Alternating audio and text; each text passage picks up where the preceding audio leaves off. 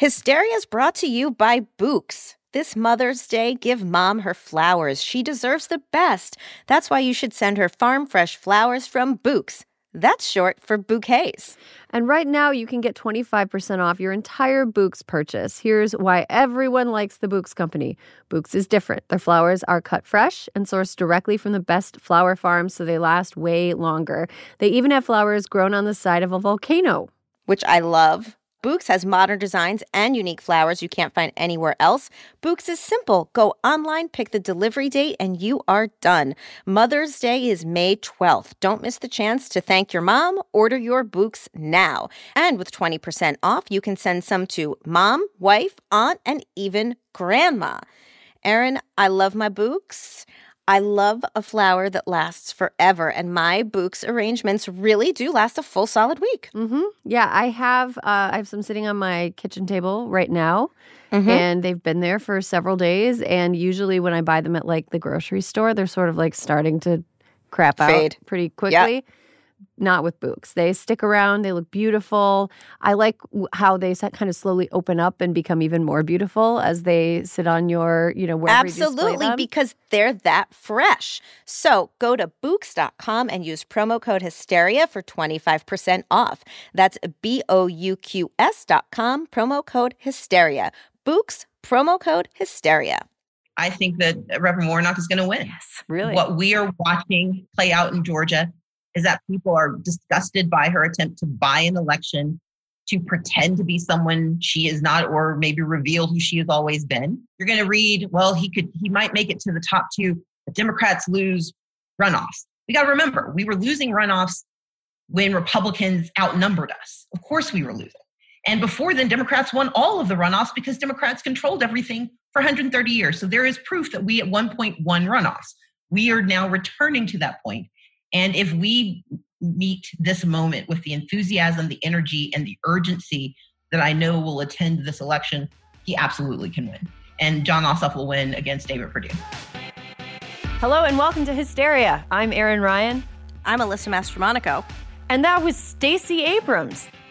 That wasn't Stacey Abrams this week. This was Stacey Abrams several weeks, I think three weeks ago, mm-hmm. four weeks ago. Stacey knew. You heard the incredulity in my voice when I'm like, really? Really? Stacey knew. As it stands right now, President elect Joe Biden has won Georgia by 14,000 votes, and we are headed to two runoff elections for control of the Senate. Alyssa, how amazing is Stacey Abrams? Erin, did you know that back when Stacey Abrams was young, she was a Girl Scout who was elected to go to the National Girl Scout Conference as the representative from Mississippi? And I'd like to say now, as a grown ass woman, she is the thin mint of Girl Scout cookies. Ooh, that's pretty good. Um, mm. This is sci fi themed because uh, I know Stacey Abrams loves sci fi. But did you know, Alyssa, that it's not technically possible to upload Stacey Abrams' brain into a robot because the robot would explode due to the fact that she's too smart to be digitized? Erin, I know you're not much of a deadhead, but okay. Stacey Abrams is the Cornell May 1977 of dead shows. Wow. Okay. Mm-hmm. I don't know what that means, but it's a lot. We have listeners that will understand, I'm sure. Stacey Abrams is uh, so inspiring that if you could go back in time and show a video of her to Alexander the Great, he would have also conquered space. That's a lot. Yeah. She's pretty inspiring. Yeah. Stacey Abrams is everybody's favorite ice cream. Ooh. Did you know mm-hmm. that Stacey Abrams is so sharp that she can cut diamonds simply by making eye contact with them? Oh, you got me. That's that's you have beaten me. I that is she's she is that sharp. On this week's show, we're joined by Congresswoman Katie Porter, Kiran Deol, and Rheeqrheeq Chainey to tackle the following questions. Where were you when they called the race? How did our favorite whiteboard ninja celebrate the Biden Harris victory?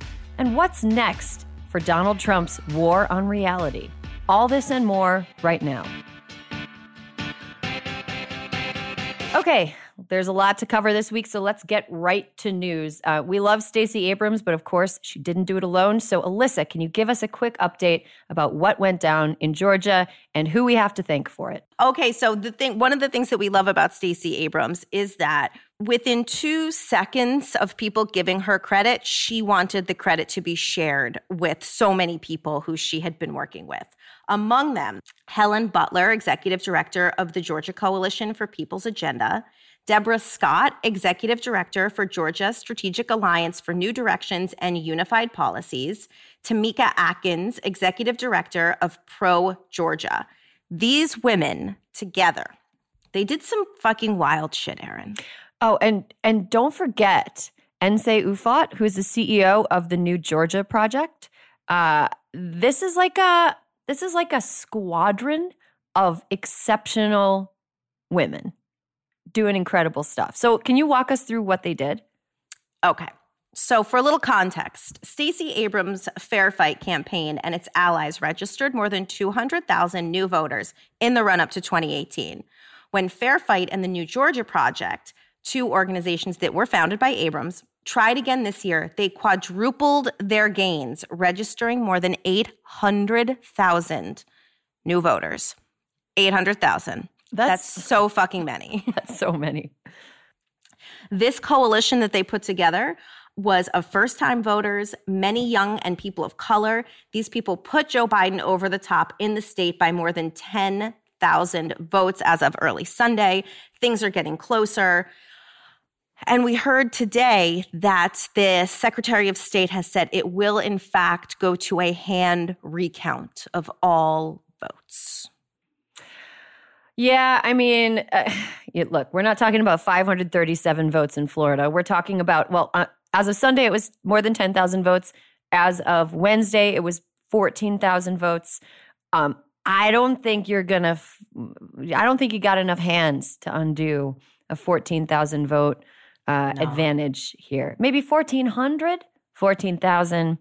I don't seems, think so. Seems tough. Everyone forgets, seems Erin. tough. The recount in 2000 in Florida was about 500 votes. Mm-hmm. 500. Right. Not yeah. 14,000. Yeah. Um, yeah. And let's, let's talk about the gaps in, um, in uh, Joe Biden's victory and the what Donald Trump is kind of pathetically trying to oppose. Um, I, I do want to say before we move on from Georgia and Stacey Abrams and all the incredible people who work together to flip Georgia, um, the Senate is now in the balance because of these two yep. Georgia Senate runoffs. Um, I think the technical term is there are a shitload of people who uh, are about to be of voting age in Georgia. Um, and if you register to vote by, I believe, December 7th, if you're one of those people, you will be able to vote in the runoff. So um, you, you, gotta you gotta register to vote, Georgia. Um, the the two senators, David Perdue and Kelly Loeffler, are truly repugnant human beings. Repugnant. Um, and they bad do people. not yeah, just just straight up just bad people. It's not even like, you know, they're not even like John Boehner style, like affable with bad politics. They're just gross. They're bad. Two gross people. Georgia is a state full of good people. You don't deserve to be represented by two gross senators. And let us not forget that the reason half of America even knows who the fuck David Perdue is is because he ditched his debate and went to a Trump rally and purposefully mispronounced Kamala's name. And by Kamala, I mean Vice President elect of the United States of America repeatedly because he thought it was funny. So hmm. fuck that guy absolutely fuck that guy. Um, let's talk about the and I'm I'm using the most sarcastic of air quotes here contested uh, nature of Joe Biden's victory. Uh, and the only person that's really contesting Joe Biden's victory are Donald Trump and the people, the, the bacterial people who live inside Donald Trump's asshole. Um, Donald Trump lost the popular vote by 5 million votes. Joe Biden got 5 million more votes than Donald Trump, but we don't determine who wins by popular vote because if we did, we would have had a President Gore uh, and uh, yeah, President Gore and a President Hillary Clinton. So, mm-hmm. um, but we we use you know we use the Electoral College because um, our system was designed to appease the whims of white slaveholders. So even under that unfair, ridiculous system, Joe Biden is on track to win more than 300 votes in the Electoral College, which is one Pennsylvania plus one Wisconsin more than he needed to win. Like Yep. he's a comfortable victory.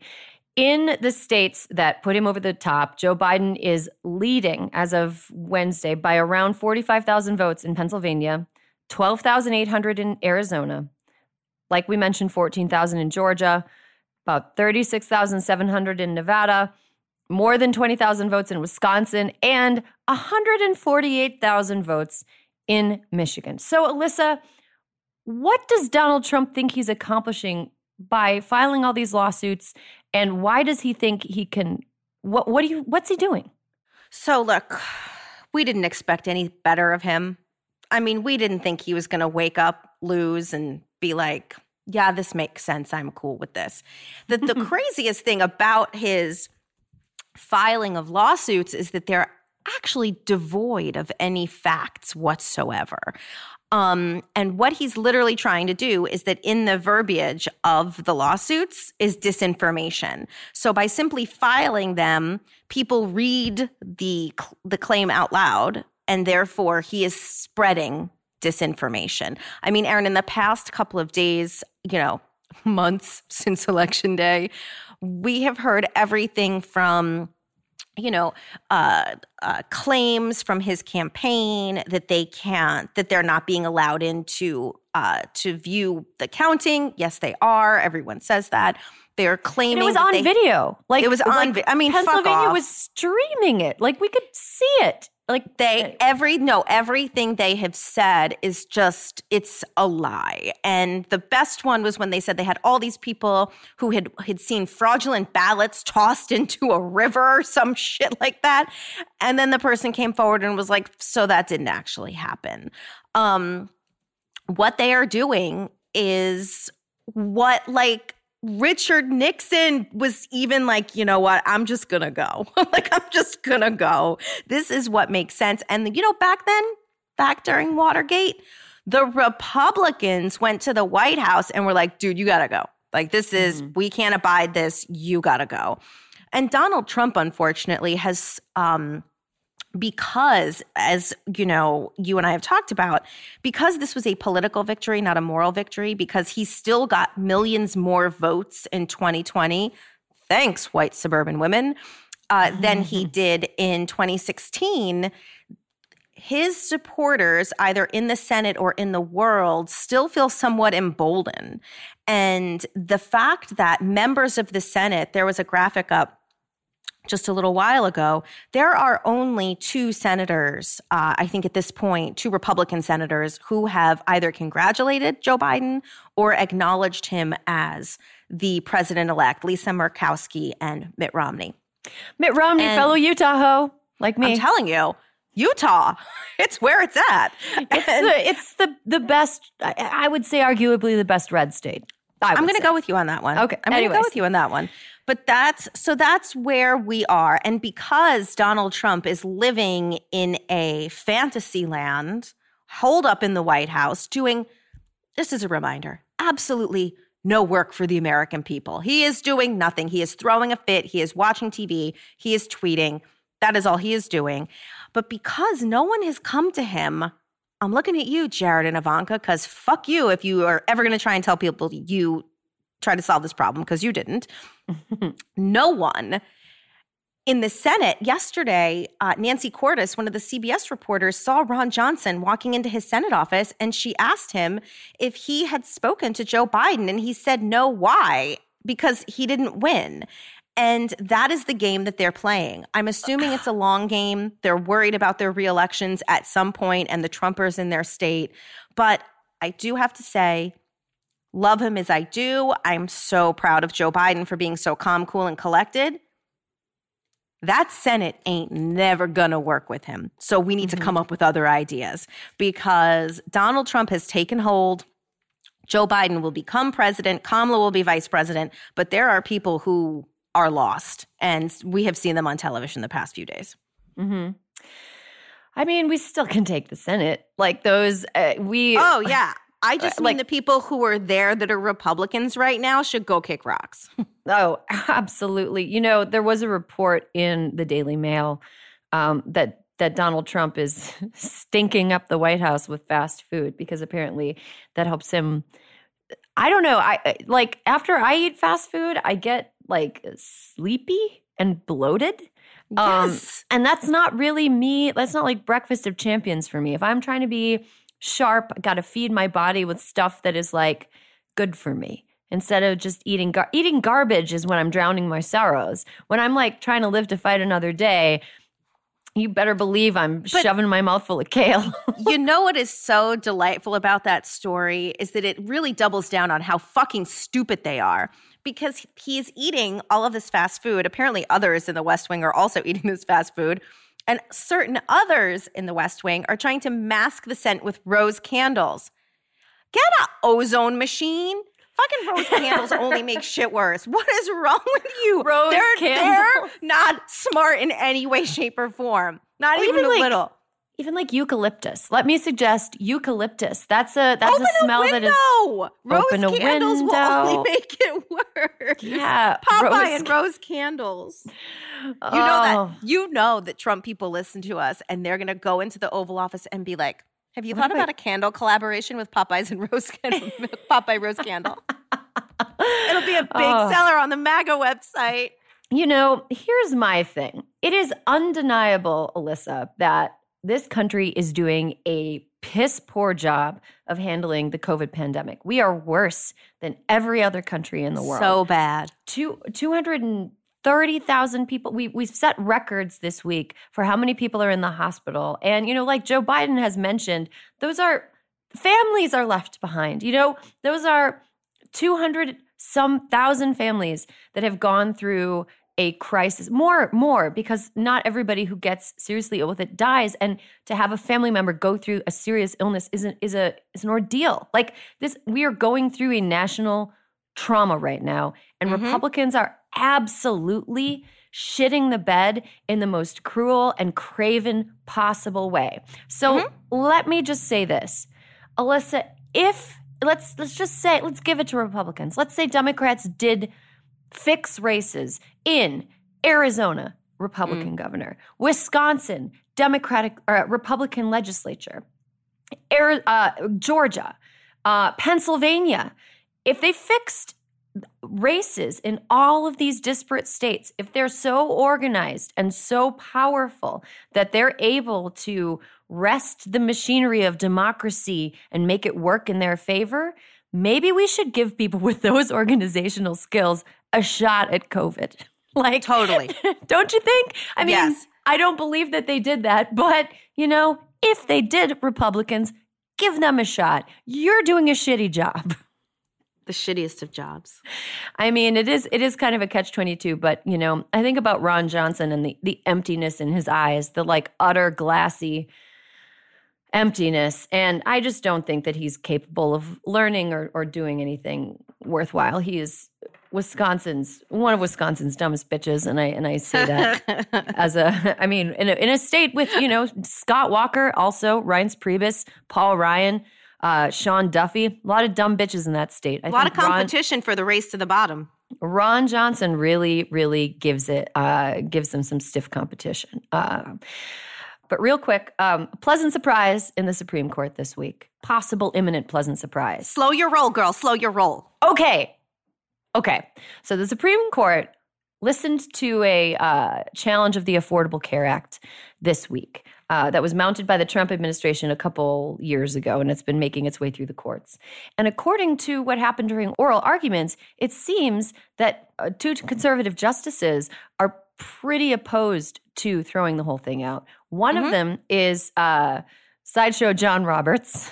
Sorry, I've just got to. Every time I hear John Roberts, I think of Bob Roberts from The Simpsons, and I just want to call him Sideshow John Roberts. Sideshow John Roberts, the Chief Justice of the Supreme Court, who seemed very incredulous of, of throwing the whole thing out, and Brett Kavanaugh seemed very Mhm. incredulous of throwing the thing out. Amy Coney Barrett's line of questioning wasn't even attacky, it was about who has standing.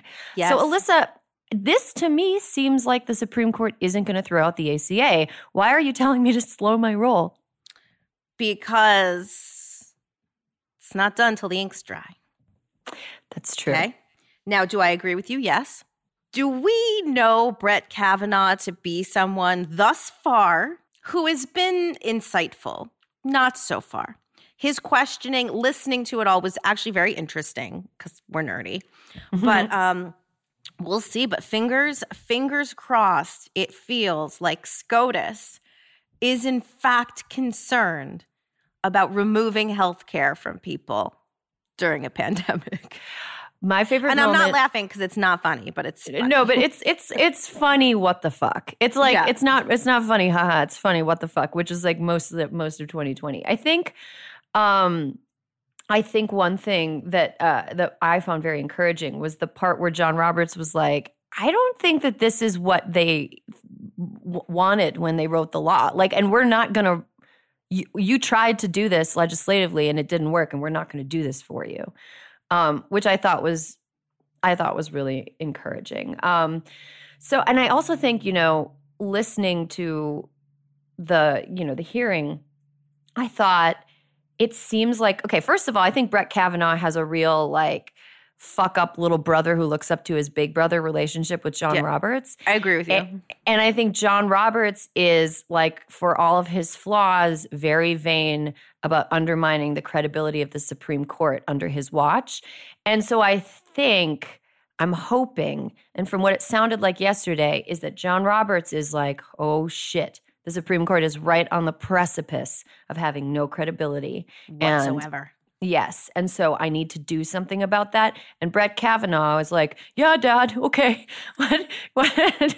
anyway, I that's what I'm hoping. Um, Fingers it's crossed. Not, it, Brett, Brett Kavanaugh is not cute, and I don't ever want to believe him to be cute, but I do believe that, you know, sometimes people who are bad and can do good things. And I hope that he does the right thing in this in this circumstance. Um, before we uh, introduce the next guest, I guess we have to take a break. Um, but I really want to emphasize how excited we are about the fact that we got Representative Katie Porter on.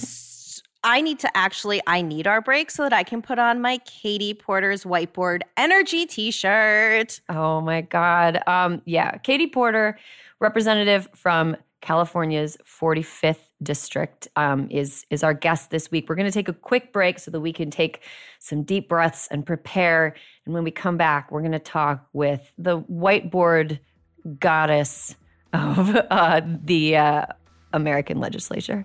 So we'll be right back.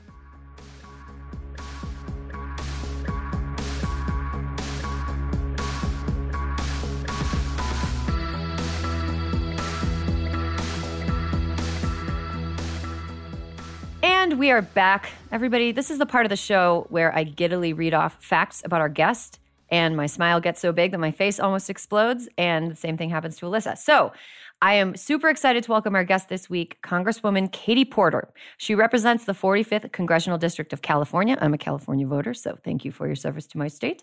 Porter was born in Iowa and graduated from Yale University and Harvard Law School. She was a student of Senator Elizabeth Warren, heard of her.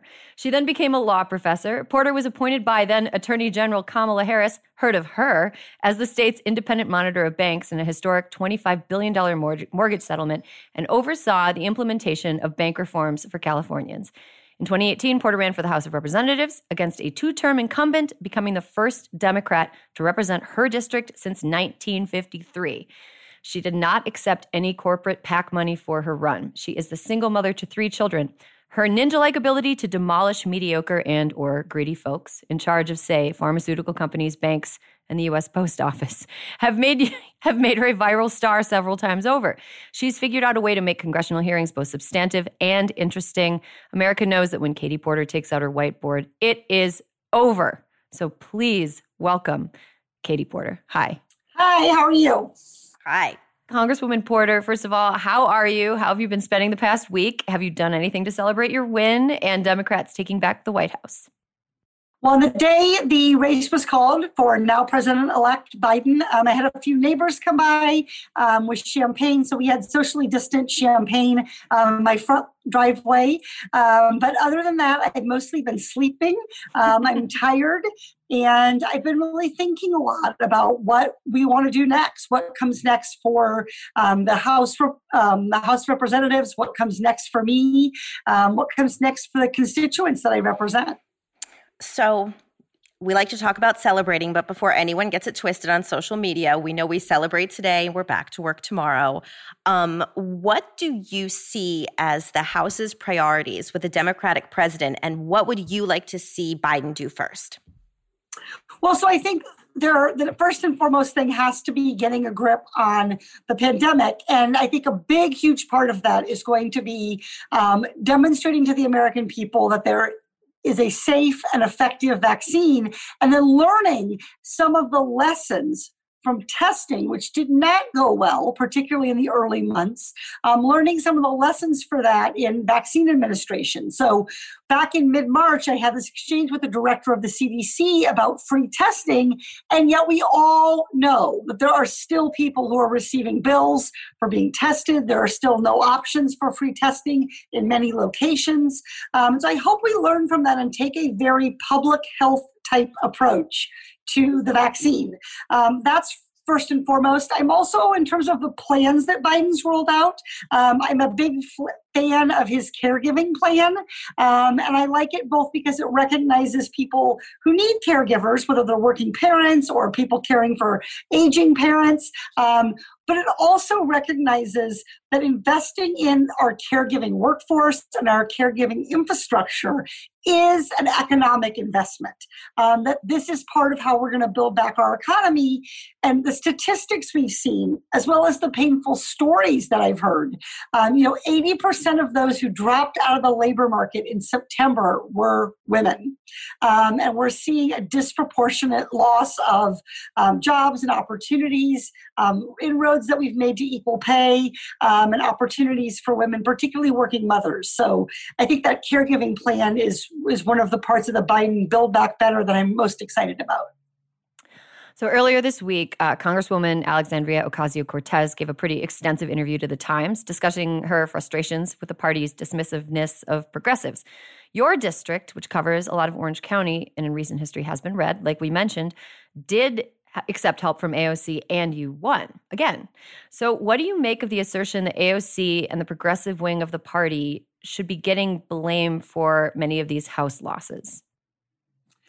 I don't think blaming is helpful at all.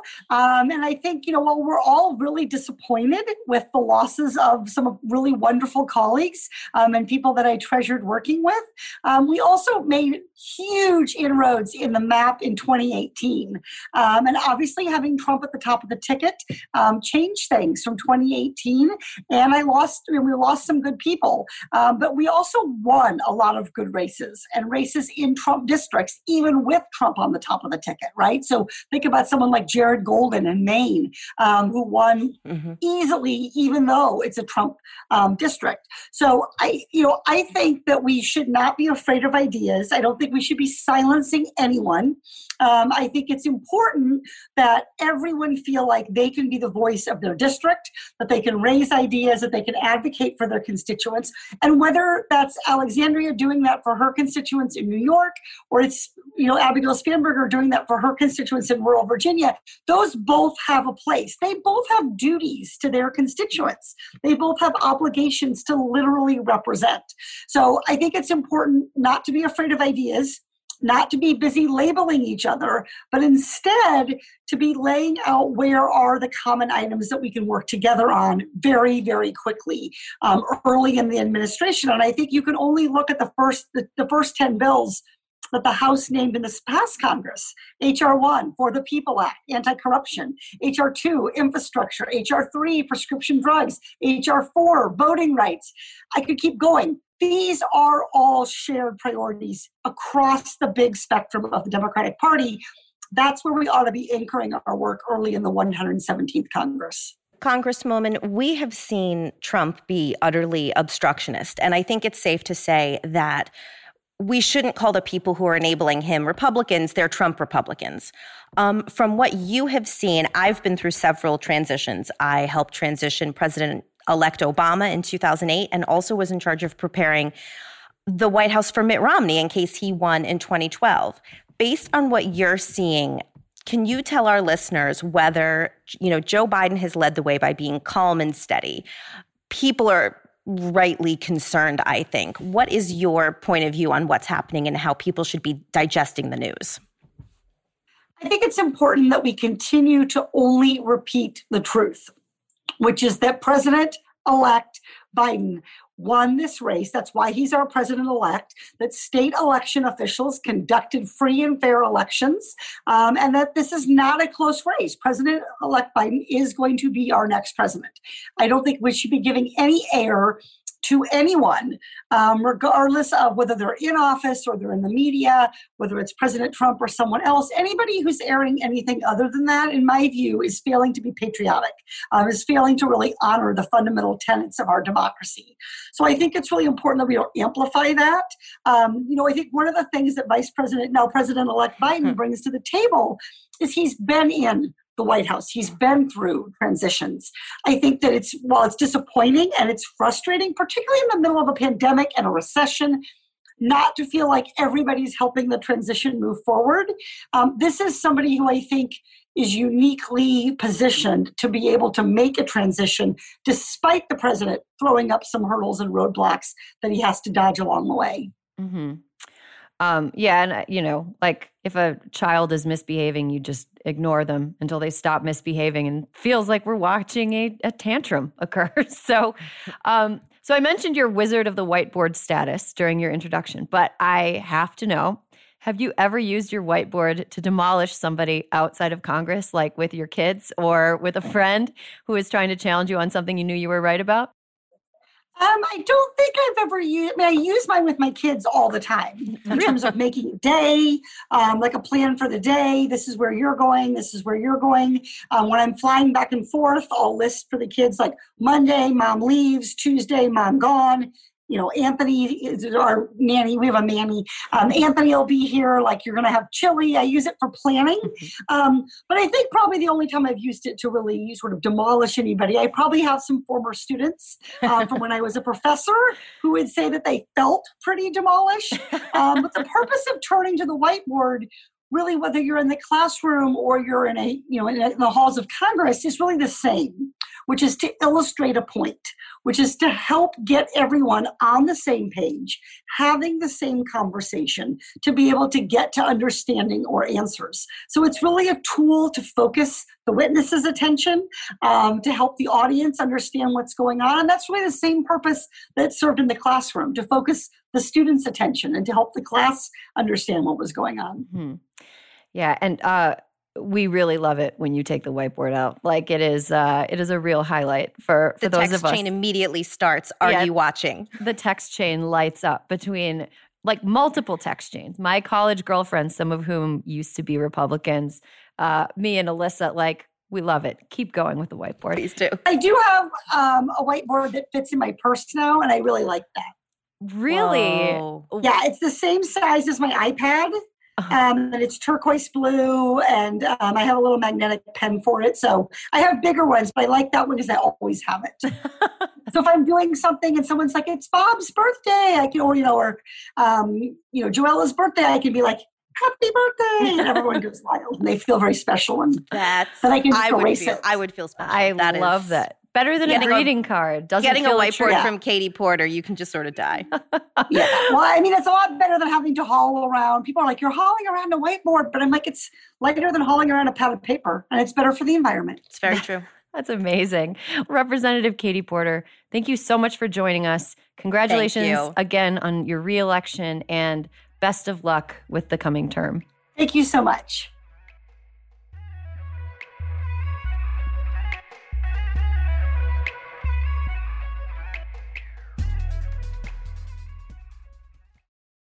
This episode is brought to you by IQ Bar. Power up your life with superior brain and body nutrition products from IQ Bar. Their plant protein bars are the perfect low carb breakfast. Their IQ Mix zero sugar hydration drinks replenish electrolytes, and their IQ Joe mushroom coffees will keep you focused all day long. Start each day right with IQ Bar's brain and body boosting bars, hydration mixes, and mushroom coffees. Their ultimate sampler pack includes all three. IQ Bar empowers doers with superior brain and body nutrition. All their products are entirely free from gluten, dairy, soy, GMOs, and artificial sweeteners. And today, Hysteria listeners get an exclusive offer of 20% off plus free shipping. Just text Hysteria to 64000. One thing I love about IQ Bar is, first of all, right now it's really dry where I am. Oh, okay. It is hard for me to stay hydrated. I, I just like I I'll just be going through my day and I'll be like, why am I so like parched? I'm parched. I'm in a bad mood. I feel like I'm gonna pass out, and it's ah. You got to drink some water. You got to stay hydrated. I really like their IQ Mix Zero Sugar Hydration drinks because it allows me to rehydrate myself at a time yeah. when I feel like the atmosphere is trying to take all my moisture away. Well, and sometimes you need more than just water. Sometimes you need more more than just water. I also love IQ bars because I love a portable breakfast. I love a grab and go breakfast, no dishes. Love something I can walk around holding and eating. I like something I can eat in my car without endangering the lives of me and every other motorist on the road. A breakfast burrito, not not the safest thing to eat behind the wheel. IQ bar, go ahead and do it good for you, great ingredients, helps you stay focused and alert throughout the day. Mm-hmm. And mm-hmm. um, yeah, and you don't have to dirty any dishes. Refuel smarter with IQ Bar's Ultimate Sampler Pack. That's seven IQ bars, four IQ Mix sticks, and four IQ Joe sticks. And now our special podcast listeners get 20% off all IQ Bar products plus get free shipping. To get your 20% off, just text Hysteria to 64000. Get your discount, text Hysteria to 64000. That's H Y S T E R I A to 64000. Message and data rates may apply. See terms for details.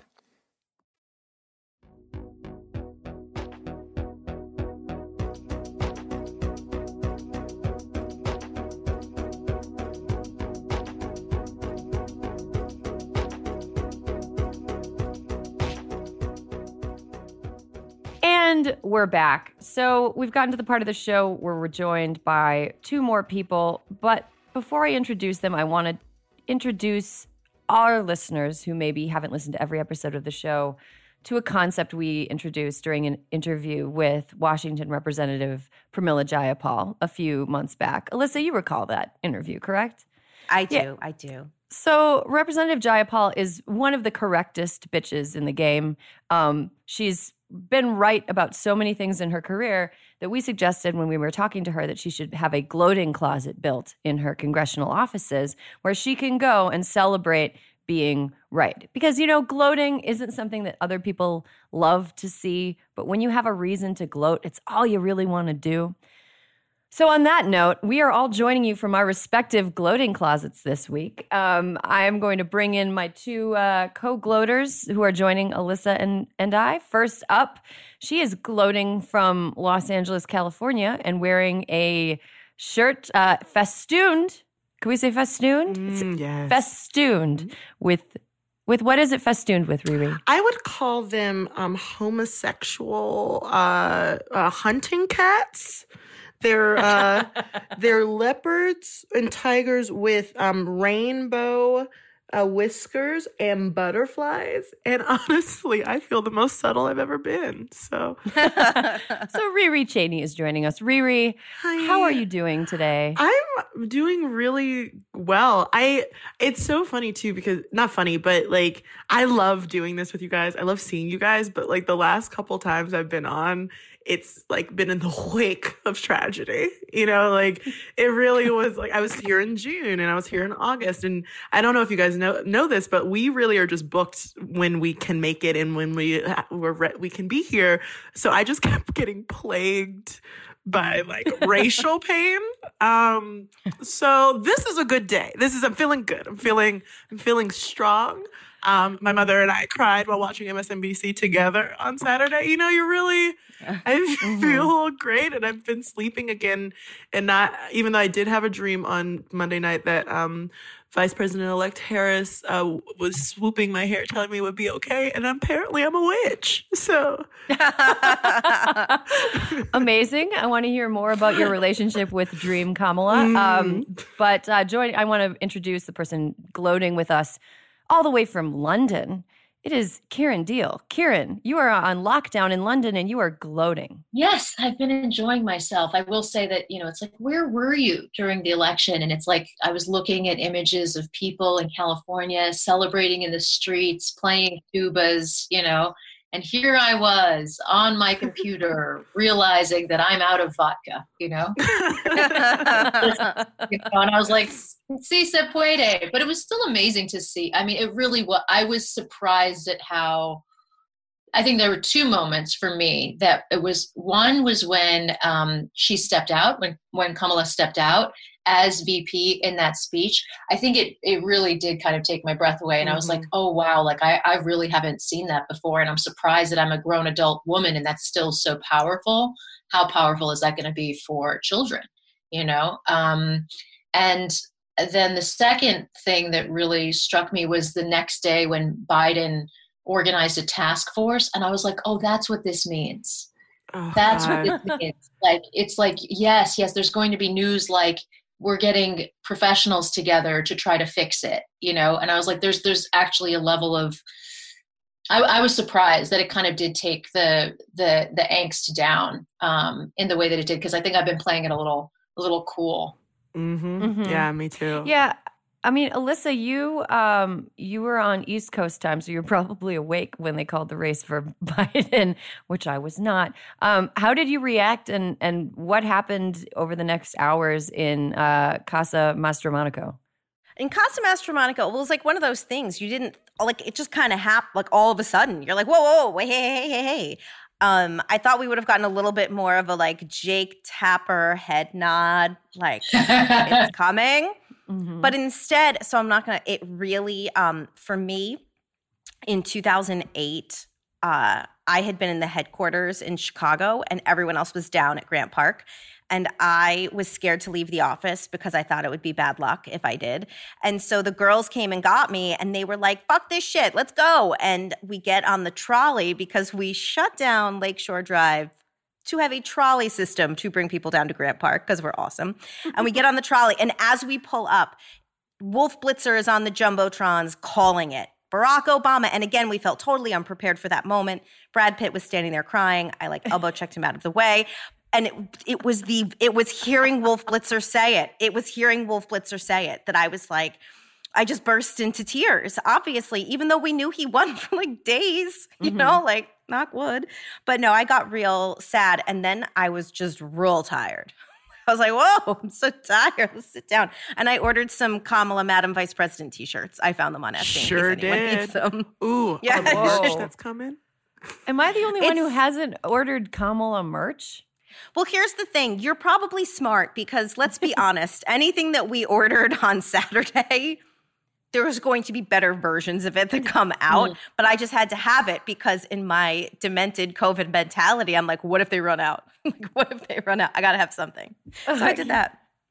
Um, K- Kiran, I'm curious. Um, like you're staying with your family in London, and Kamala is the first ever South Asian woman. She's South Asian and black, but like, has that had a significance to your family in the UK?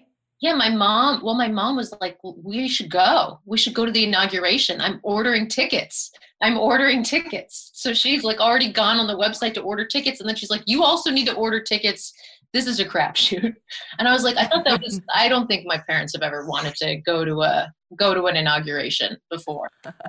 She's a child of immigrants. Do you know what i mean? Who like mm-hmm. and a very unconventional like you know she got married late in life. She's just everything about her is like so so different and inspiring and then the fact that she said that she wouldn't be the, the last one you know mm-hmm. i think was also like a like that was really great to hear because it's so often that there will be a moment of exceptionalism that's one person and it's great mm-hmm. to hear somebody have the idea that i'm standing on the shoulders of a lot of people and then it's about you know pushing this narrative forward as we as we walk into mm-hmm. the future together Mm-hmm.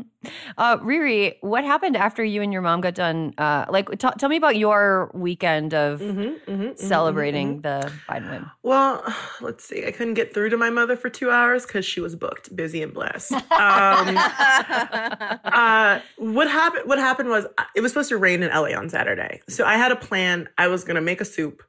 I was gonna go through this basket of shit I hadn't done, and then later I was gonna make my friend a pasta. That was like my plan for the day. It was how I was going to like respectfully wait.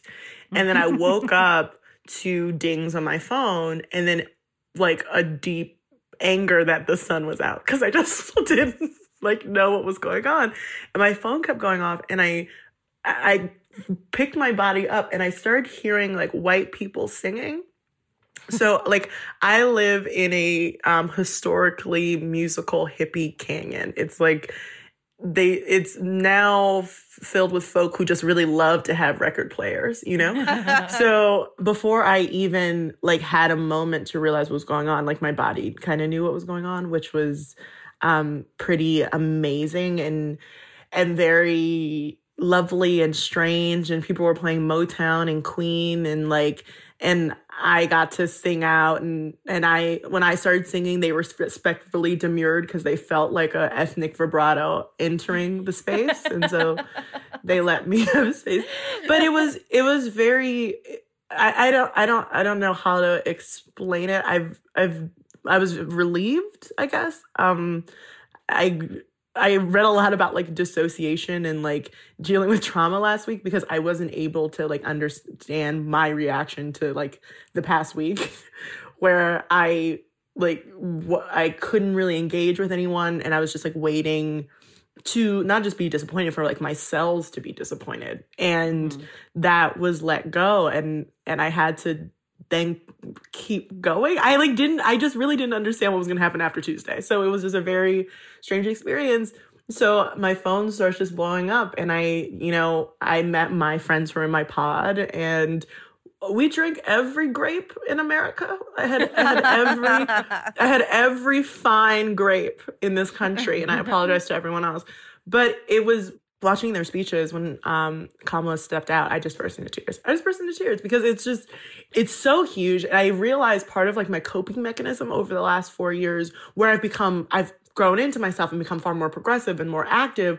But also, I held on to this ideal that this country's lack of respect of the like lives of black women would never like be countered or shown like that we were going to be okay and so even during the primaries, I was like, I I think I might vote for this person possibly, but I don't think anyone would want black women to have anything because they don't they don't like us very much. And and I didn't realize like how deeply that was in my body. So it like came out while I was wearing like a rainbow flag cape.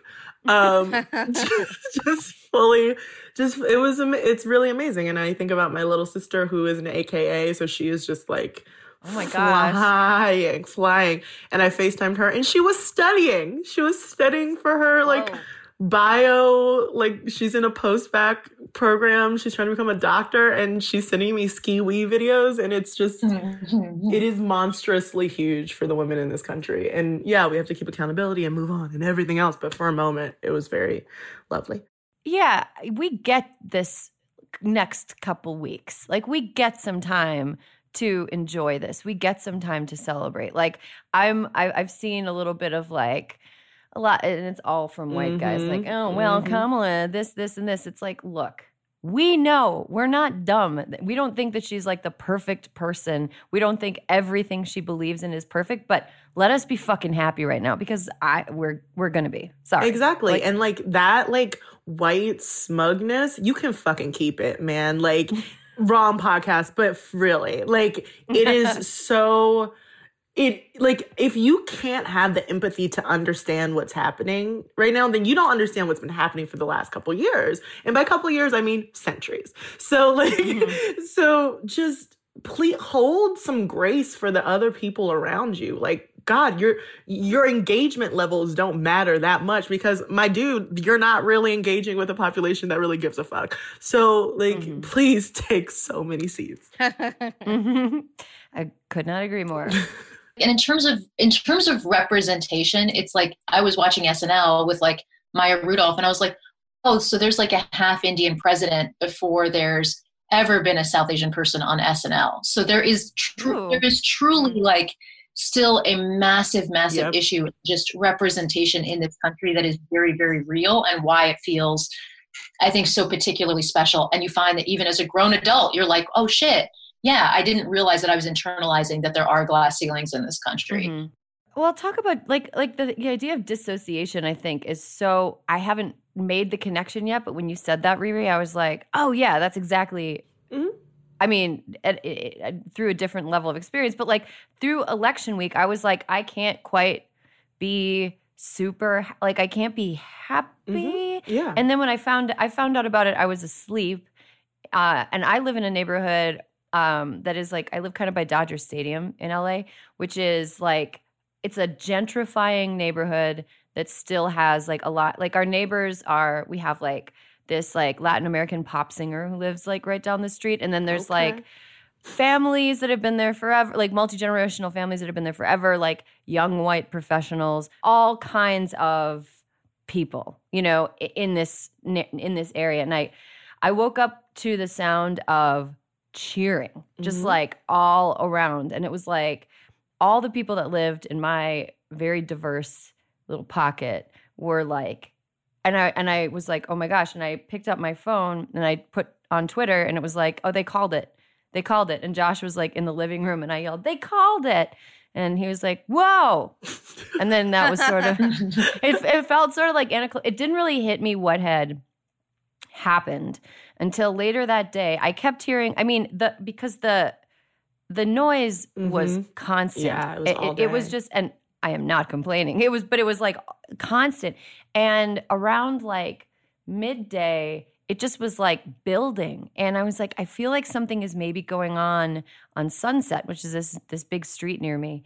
And I and I walked down there by myself and it had erupted into a like Sesame Street Ooh, dance yeah. party with like including like gay Muppets. Like it was like the most colorful characters in the neighborhood, plus like families that live in the neighborhood. Like some of the kids that were there, I, I've like seen walking to school. Like it was like everyone had gathered there. There were people dancing with signs. There were people like the car, the traffic was like being slowed because of the dance party Mhm. in the street. All the cars were honking with joy, not rage. People had rolled down their windows, were high fiving passersby. People were openly drinking in the streets, but nobody was doing anything It was beautiful. shenanigan. It was beautiful. It was Like, beautiful. yeah, it was like none of the none of the like there were kids there. Nobody was like bumping into the Mhm. kids, but also like the dance party was raucous and everyone was having a great time. And at one point, this this like SUV drove by and this the moonroof was open and there was this little this boy was maybe like eight or nine, um, and uh, there was a Mexican flag out of one window of the truck and or of the SUV and an American flag out of the other one. And the boy was up there, you know, waving. And the, uh, the dance party gathered around the SUV. The boy was like the temporary center of the dance party and like he was giving out fist bumps and then right before the SUV pulled away the kid like flipped the double middle finger and went fuck Trump and his mom pulled him down immediately You don't play that shit with your mama in the car. But I, no she I was- mean, it's so like- yeah. I drove all the way down the hill playing um, uh, Nipsey Hussle. Never forget. Fuck, fuck Donald Trump. But it, West Hollywood became a mini Pride. It was just like it was so, and now it was the same surreal thing where I was like, I'm just gonna go like whip it down, see what's going on, and it became. You saw all these people just flooding down, and everyone masked up, to nose tucked in, honey. But it still was just like yeah, duck walk through Santa Monica Boulevard. Like, ba- like my two of my friends who are not very emotional people, apparently the first time they burst into tears is seeing this mom, this brown mom, have to explain to their kids like why everyone is losing it and the kids crying too. And Oh. I think like that. No one planned this. No one had like no one in their in-home drum set was like, I shall start a rhythmic movement. Like it really was. You watch people just have like breathe, breathe, and the breath mm-hmm. was musical and and and dancing and hugs and so many FaceTimes, like just burning through data, and it was just. and all I wanted to do was be in New York with all of my best friends, but instead I was in LA with all my best friends, and it was just, it was wonderful.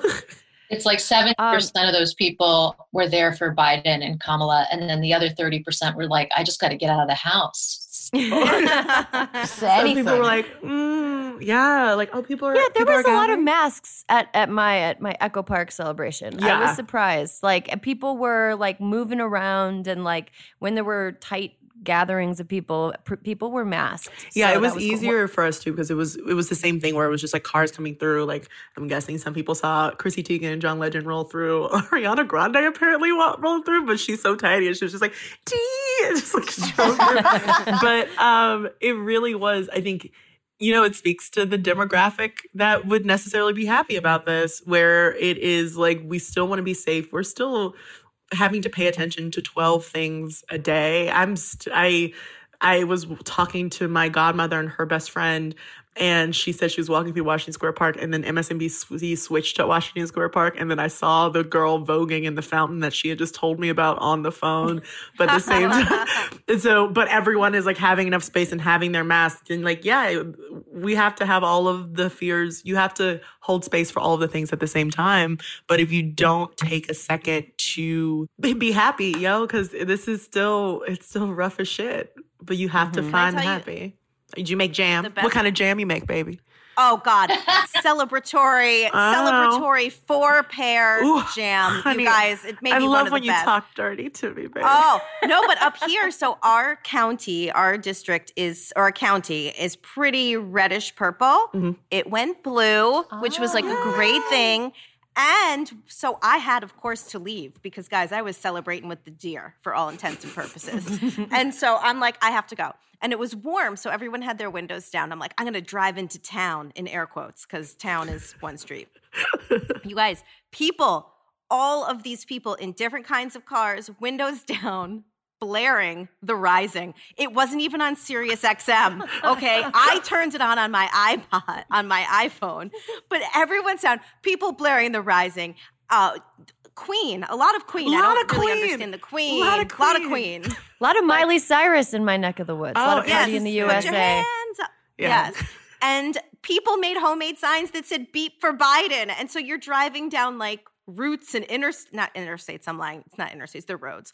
And you just see a car coming and they hold up their signs as beep for Biden and everybody beeps and they all wave at each other. And we were like, oh, that was so nice. It was really like it was like Mardi Gras on our main Mhm. street. yeah It was Of tiny like, little of Mardi like Gras. weird upstate white people. Guys, can I? Speaking of rural white people, I have to tell an anecdote about my dad. My dad, oh yeah one of the I one hope of the it's I hope it's the one. I- one of the world's strangest men. I'm just gonna say, and I say that with with like deep admiration because I I owe a lot to him and how unabashedly weird he is.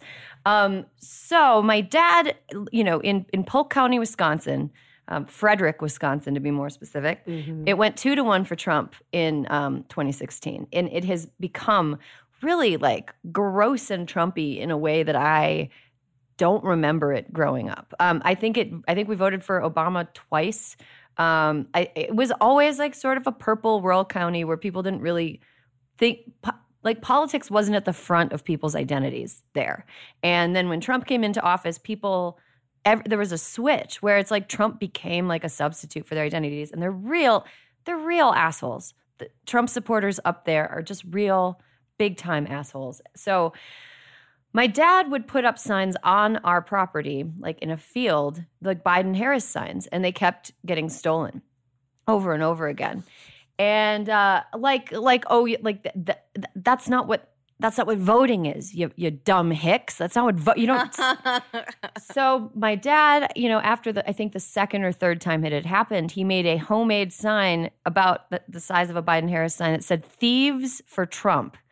and he put it up in the field and nobody stole that one um, and then after the win my dad got a bunch more biden harris signs and put a sign in the field homemade that says free take one with all the biden harris signs around it. Oh my god. So um, that brings me to my next point and my question for you alyssa. So like that we're, we're gloating. We are gloating. We're driving around honking. We're having parties. Uh, are democrats being sore winners? Oh, God, no. God, no. We've earned the right. It's been a long, long couple of years. And a lot of people have both had day jobs and then spent their free time trying to stop really bad things from happening. So I think if there is one thing that everyone deserves, it's a fucking night off. It is to feel joy because here's the thing, is there one person on this Zoom right now who had joy and didn't think in the back of their head, I know this isn't going to last. No, that's why we had to feel joy. So, no, I think that if we're looking at the alternative, I can name some very, very bad losers, but I think that we're being very reasonable winners.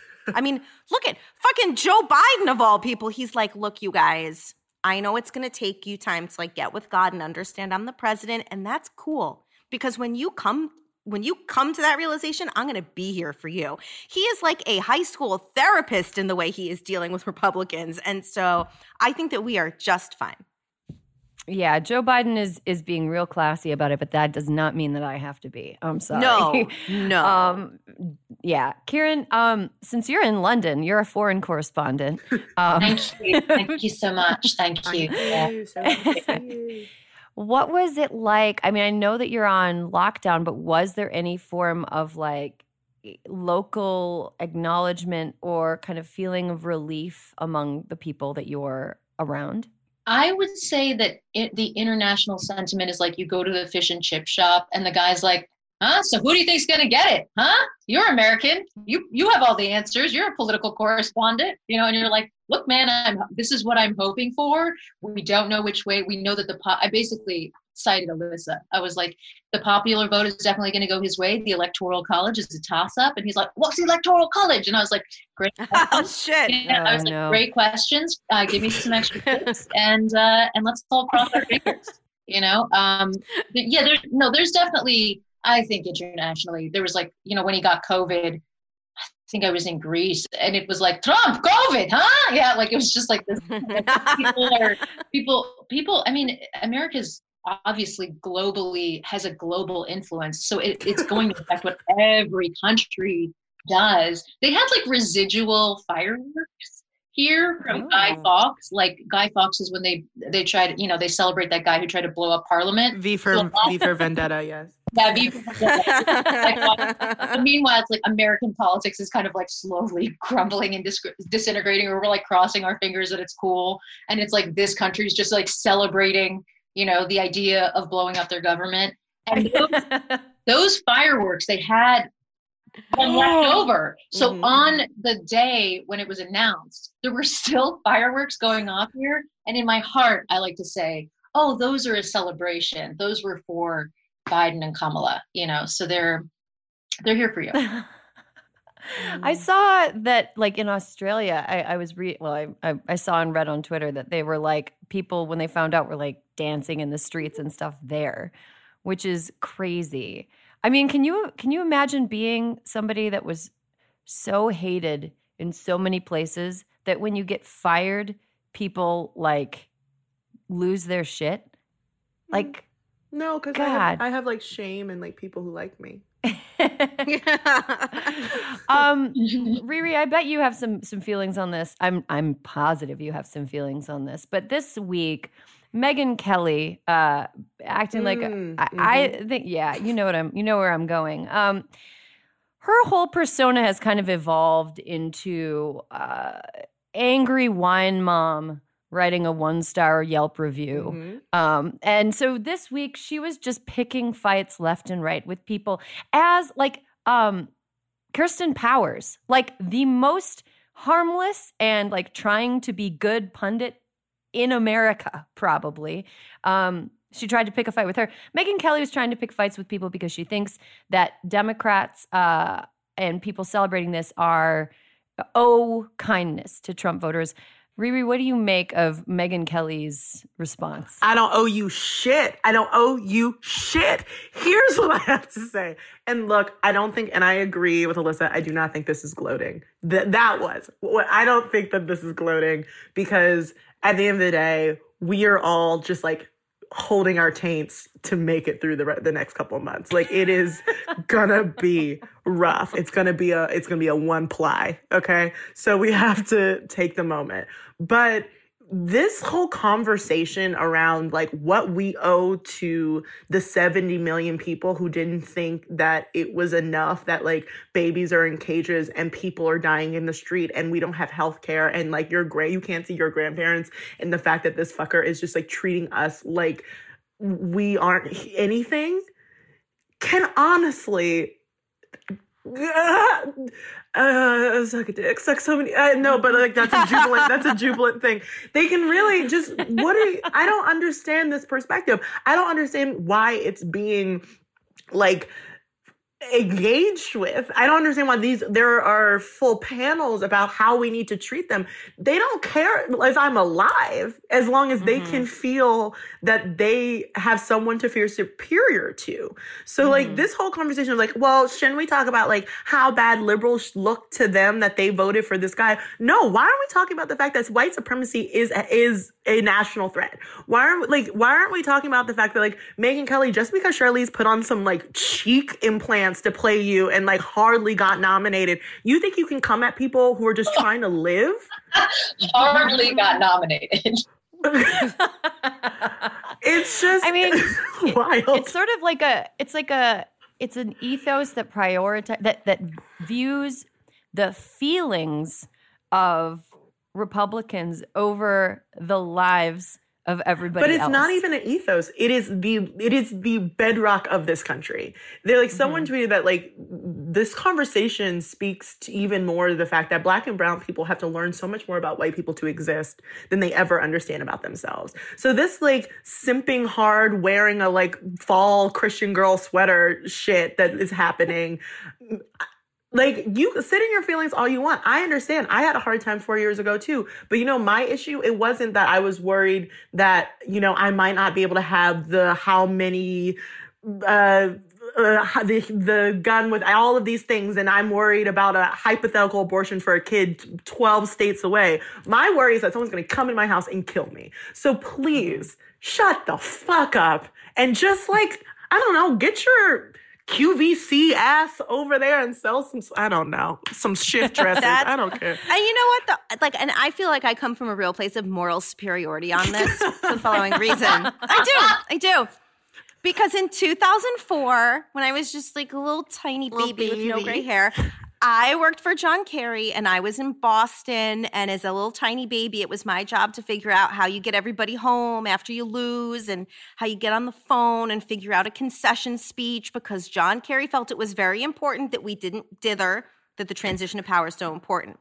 Little Alyssa gets home to Washington, D.C., and her very, very old car uh, has been hit in its parking space. And the, the front, the lights have been bashed out, right?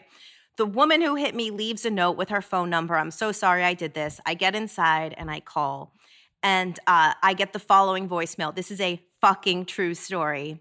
Hi there. If you're getting this message, it's because I'm celebrating four more years of George Bush. Yay! And then the message. And I said to myself, I'm going to let her have her moment you know what? I'm not going to mm. call her. It was very nice of her to leave me a message.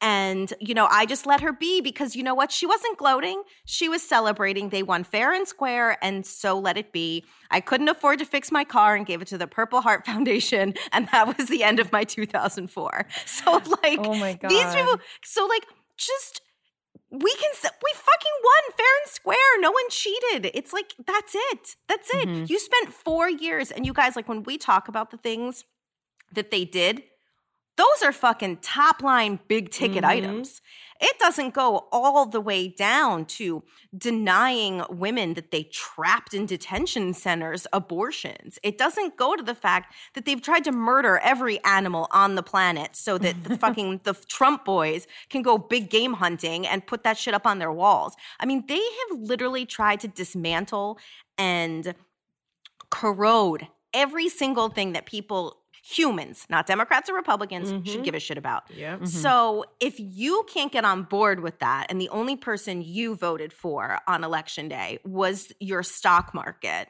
you know, which who even knows how that works anymore? It doesn't make any sense. 220,000 people are dead and it keeps going up. It's like, I don't know what it means anymore. Mm. But that's so they can literally fuck themselves with the gloating. Because honestly, aside from people putting some glitter on their face and running through the streets, it's pretty much as bad as it's gotten. Yeah, yeah nobody's done shit. No, there have been no, no, riots, nothing bad has happened, and it's only been more fun. That's, oh, the, the consequences, right. things are more fun. Here's another consequence. I was in the border area between Utah and Arizona and stopped at a very weird grocery store, which I could. Oh, I loved that one. You should yeah, repost that. the only, maybe the only grocery store in the border between Utah and Arizona. I don't know. Mm. Very strange, like secret compound vibes there. Nobody was wearing a mask. We were the only ones wearing masks, and we did get some pretty rude stares when we were there. But that's it. Um, Kiran, I want to. We have to move on, but before we do, um, can, will you come back to America now?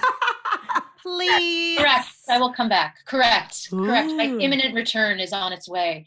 I will say that maybe it's because I have distance and because I'm socially isolated in a lockdown with, you know, only the vodka that I got from a liquor store to spare. It it is and there was nobody celebrating in the streets here. There were just some like, you know, random fireworks going off and the streets were empty. And I feel a little jelly, not gonna lie about all these stories, feel a little jelly, a little jelly on the telephone.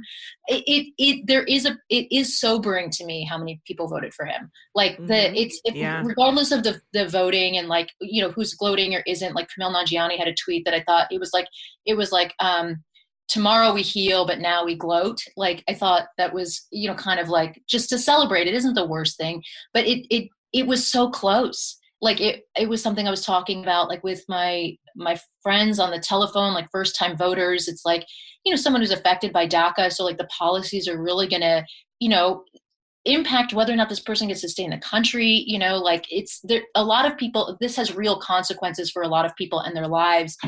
But there is something where people are like man i can't i can't believe it wasn't a landslide with this and i'm not saying like even if you're a lifelong republican i'm saying with this president i can't believe it wasn't a landslide. And that's there's something really sobering about that to me. Even if you edge a person out by 4 million votes or you edge them out by these like certain counties it's like there's still uh, like approximately half of the country that that looked at this person's policies for four years and said this is chill not only mm-hmm. is this chill right. but like i'm going to endorse this again and and mm-hmm. and what is that space you know like why is that space is that social media and fake news and like you know because i'll go and i'll look and i'm very gullible you know i almost fell victim to a ponzi scheme despite my you know hard exterior at six in the morning yesterday you know like so I, I can be pretty gullible but it's like you know sometimes it's like the voter fraud thing like those things can be really convincing and if you get in the conspiracy theory like you know rabbit hole it can be easy to believe something especially if you're susceptible but i'm very curious about the about the psychology that would watch those those four years go by and and say you know this and just say like i i will i will co-sign on this again because so many of my friends who were republicans did not co-sign on this again um, mm-hmm. but so many americans did mm-hmm. not to be a, a, yeah not to be a poopy diaper sorry guys no no, totally. no i think it's that's a that's a i think that's an important way to close this com- this conversation or this part of this conversation is like what are we going to do with all these people? Like what are we like we we live in the same country as them. And and you know and I hate to us versus them it, but it is country. It really is. yeah, yeah, like what what are we what are we what are we going to do? I mean my vote is we're colonizing the red states. I'm moving to Utah no, I mean, not really. But let's all pick a red state and bring all of our friends, and like, you know, we could swing Wyoming easily. No, I don't want to go. No, you don't have to go. You can stay. you can stay. Tiara with pride, honey. No, honey, it is. the property is so reasonable. You can do everything over Zoom. You'll have a big home. You know, you'll have. No, but do they have a Jon and Vinny's? I don't think so. So we gotta, we gotta make decisions. They can if you just believe. If you just believe.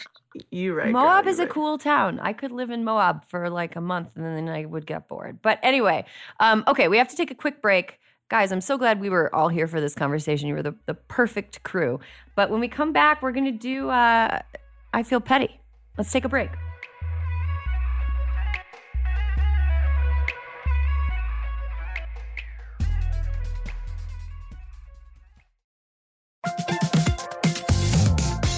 Guys, it's been a rough year. It's going to get rougher, and you deserve a little treat for not going insane yet. You could head to the local tiki bar and tell the bartender, do your worst but we have a better idea for you, which is pick out something from the Crooked Store. The store is stocked with tons of new merch. It's perfect for the spring. And classics like the friend of the pod tees that you'll be wearing long into the next administration or the next fascist dictatorship, depending on how things go. Pick up a new tee for the warm weather ahead, a mug that'll remind you to stay involved this election year, or a hat celebrating your favorite pod.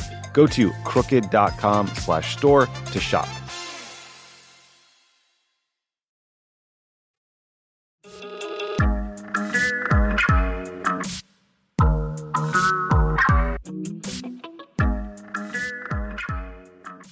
Little bit of housekeeping first. Keep an eye out for more info from Vote Save America on how you can help in the two Georgia Senate races coming up in a couple months. Okay, we're back. We've reached the part of the show where we take adamant stances about things that aren't that important. It is I feel petty. Okay, I can start because mine's stupid. Um, so, like I've said, I'm in, I'm currently in Utah. Um, my I feel petty has to do with uh, camping. Uh, the first night we were here, so so I made a reservation based on an Instagram post about interesting Airbnbs, and it was like this A-frame facing. Riri's laughing at me. Uh, it was an A-frame facing a mountain range uh, with like a little deck, and it looked really cool. And it just like was very, you know, picturesque. And I'm not, you know, I'm not a stranger to the outdoors. Love being outside. Um, but my I feel petty this week is if unless you are specifically going to camp in the cold, uh, you should not be sleeping outside when it's like below freezing. Mm-hmm. Um, it was 18 degrees the first night that we were in the A frame, and we ended up canceling the rest of the reservation. we survived the night. it was like me, the dog wedged in between me and my husband, like the hot dog and a hot dog bun, and like five blankets on top of us. And even then, like your face should not be cold when you're sleeping. And I don't understand. Like, don't sleep outside in the cold. That's my I feel petty. Is it? It's not. It's not worth it. It looks fun. It looks cozy. On Instagram, it might be like, oh, this is great. No, it's not great. No, Erin, this is why we want white people not to have rights. Like this is this is it looks fun. Honey, no, it looks like the like how 2012 when they like this is how it ends. It This is how cold. It looks Dude. cold. I agree. it looks cold. cold. Thank you. It looks cold. And this is coming from Yeah. someone who loves a statement coat. Do not, do not be this girl. Check I your just think- furnaces. You need to go in prepared with like the sub-zero sleeping bag and you need to go in like in that mindset because in nepal in nepal i slept in you know 20 degree temperatures in a tea house but that's not the same thing as like yeah i just wasn't prepared and it was a it was a bad thing and you're right riri you should take away my rights i I, I, I did a, a, a right uh, forfeiting act by sleeping in temperatures. They made inside so you don't have to sleep outside. Mm, well, we did sleep inside, but there was no insulation. So the temperature was basically the same. And it was just very, very cold. Uh, I- I- f- follow up from Laurel Canyon. Um, Erin Ryan, really quickly, uh, is this the consequence of you combining your earnest interest with the outdoors with the algorithm that is Instagram that is manipulating your true interests into something that could be visually pleasing and therefore forsaking your core values? Yes, that is true. when you're going, also, like, yes, that is so insightful, Riri. I've never heard a truer thing. I'm going to go look at the wall for 10 minutes to process the trueness of that statement. No, it's absolutely true. Like, the not everything that is fun is visually stunning, and not everything visually stunning It's is fun. fun. It's fun. I've been on Instagram Reels, and it's like it's very seductive. It's all babies and Mhm. dogs, and then and then Mhm. these like beautiful places where people are, where there's these cinematic videos, and it's basically like life porn, life porn. Like, you know, baguettes in parrots over the thing, and I like live it for just a second. I'm like, I want to live like that, and I was like, these people aren't even living like that. There's a fucking camera set up behind them. You know, you're shooting whenever you're shooting footage, you're not having a nice time. You know what I mean? No, Right. see, no, because that's real. Because that's like actually great, and I will be going to Paris as soon as I can get free. So I don't. I think they're really true. well, guys, I haven't learned my lesson at all because tomorrow I'm going to be rappelling into a canyon in a harness. So, uh, best of luck. This may be the last time you hear from me. Okay, who wants to go next with I Feel Petty? I'll go next. Okay, Mostly Alyssa. so I can say I can't really judge Erin because my husband climbed Kilimanjaro and Everest like her, and I just it's something I don't understand. Um, I didn't climb Everest. I went to base camp and I was like, good enough. And I turned Same, around. same. Okay. um, so a couple days ago, the New York Times did a big article on the genius of the Biden campaign. Who's smart? Who made it happen? And they fucking didn't mention the campaign manager, Yep. Jen O'Malley Dillon. and so crazy. it was so insane that I saw it because Hillary Clinton tweeted about it. Yeah. Hillary's Hillary's tweet reads, one other reason Biden won the election, unmentioned in this article, is his brilliant campaign manager, Jen O'Malley Dillon. She managed a team in unprecedented circumstances and stayed on target under the highest stakes possible. Congrats and thank you, Jen. So, what the fuck? That's That is wild. so disgusting. like it was so made my brain blow apart that because there was so much coming out though that i felt like maybe not everyone saw that and knew how ashamed the new york times should be so i just wanted to flag it jen o'malley dillon we all thank you we see you and we love you Very Yes. true. Also, it is Very kind of amazing too because she purposely kept her profile low so she could do her fucking job. In Right. turn, they took that as like an opening to a race. Like this woman's like extraordinary fucking first move. woman to run and win a democratic race i mean come the fuck on they Yeah. certainly gave kellyanne conway her Mm. due Well, Kellyanne you know, if she had Conway gave herself up- her due. If she had been a woman who's like had spoken up, maybe. Oh, God. Counterpoint- Kellyanne Conway was counterpoint. the, The writer was probably still hungover on the many margaritas there that they had. there were three writers Article, and they were partying together, Alyssa. okay kiran have some more fish and chips oh, oh wow! many- Fighting I I want, words. I want some so bad, guys- girl. That sounds so good. They good. know me at the store. You do understand? they my face and they see me, and then I go in with my mask and my glasses fog up, and I'm such a loser. Like it's like because the doors are open, and then my foggy glasses, and I can't see the fish. It's a mess. But um, you got it, though. You got that fish and chips, and Oh, that's no. you doing what you need to do.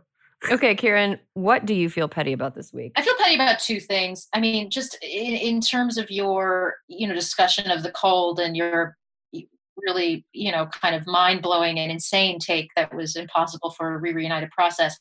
It gets dark here so fucking early. It gets dark so early. I am up in the opposite hours of the sun. I have become a true vampire. And while there's part of me that likes it, the other part doesn't like it.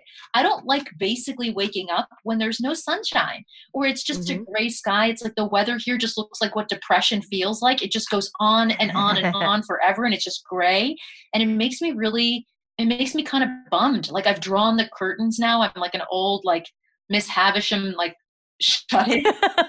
Basically, I've like drawn the blackout curtains and I was like, I suppose I'll just stay inside, you know, and eat Another day, another day of dark. Yeah, another- that that's because you. It's because you have a whole gland in your brain that is supposed to like reward you for being awake in the day. We have a. We're supposed to be awake in the day. uh-huh, uh-huh. the- Okay, I just you- Googled it. Your It's the- facts. Okay. The I- pineal gland. I just- Pen- pineal I gland. I personally just feel like the weather should be sunny everywhere for longer. Ooh, That's mm, my thing. yes. Like this whole Mm. idea. i'm like, with you the whole idea that you go to Norway and it's like there's 22 hours of darkness or 22 hours of daylight. It's crazy. I think Mm-hmm. that we need a conversation. Like we all need a little more stability in A our life. conversation. Yeah, we need a conversation with the I'm ready to have that conversation. To sit down. I also, what witch did we upset that every year we forget how horrible it is, how when it gets? I Like, know, it's- it is. it's- I have this conversation every year, every single year. I've been like, I live in LA now, but like, I grew up in the East Coast. I'm used to coats at Halloween. And Mhm. this Halloween, I was on the East Coast and I really was like, can you believe It's like, girl, you lived here for 18 Yeah, years. yeah, And you were stricken with crazy. It was so funny though. All right, Riri, we, we got to get you out of here because you're a, a very busy woman with Ugh, commitments. Um, so what do you feel? lady, yeah. what do you feel petty about this week? Okay, uh, guys, full honesty came out with this in the last six minutes, but it it is great. Here we go. Beyonce just released uh, that she has a collaboration with Peloton in order to have specific app rides for like um, there'll be special deals for like students and different communities. That's awesome. Move your body, work your body. I think that's really great. What I feel petty about, other than the fact that I'm probably going to end up buying a Peloton, is the fact that this woman dropped a whole fashion line two weeks ago, three weeks ago, that no one could get. It was fully sold out. And then she dropped just a few pieces yesterday as the announcement happened so that you could get her workout clothes to go along with the with the new workout app. The mo- the evil genius that this has is so upsetting to me because yes, I was in a hotel on the Eastern Eastern Shore three weeks ago, double clicking, getting nothing, and then she has the auda- the audacity to try to get my money again. And and you know what? She's gonna try to get. I'm gonna probably give it to her if I can. But what if I don't? and so I just feel like in this time of giving and reflection, okay, I think that she should drop Ivy Park like aid boxes to um bougie, bougie fat assed women across the country. That's my All right, I have to respect all these petty things. And then, um, just to close, Alyssa, what I was going to say about Christmas is that I believe that this year we can I can make an exception. Christmas season starts in, whenever you need it to. Thank you. It can you. start now. Woo! It can start after Thanksgiving. It's been a rough year. What about- start it when you need Right. it? Can we have a now. Can we have a collective? I don't know if this is a petty or a shout out, but I just was very curious about your opinions on Doug. Have we discussed Doug already? Have you guys talked Doug? Oh, love him. How do you Love feel him. about Doug? I, I that, that he made he made me cry with a tweet. I'm real. I'm real. is, fa- Doug is the man I'm Very looking for. earnest. If any of you guys have just like grateful, slightly taller than me men, let me know. That is what you need. That, oh, God, he knows he's blessed, and that's beautiful. I love Yes, it. he Doug. I love does. a Doug. I really love Love love, the Doug. Doug. Want him to wear We love sweater Doug. vest to the inauguration. I'm just All right. Oh my gosh, we can only hope that he will wear a formal sweater. He'll he'll have an array of sweater vests, and he'll have several sweater vest changes throughout the day. Um, Riri and Kiran, thanks for coming by today. Thanks to my ride or die, Alyssa. Thanks to Representative Katie fucking Porter, and thanks to all of you, the listeners. There will be more hysteria for you next week.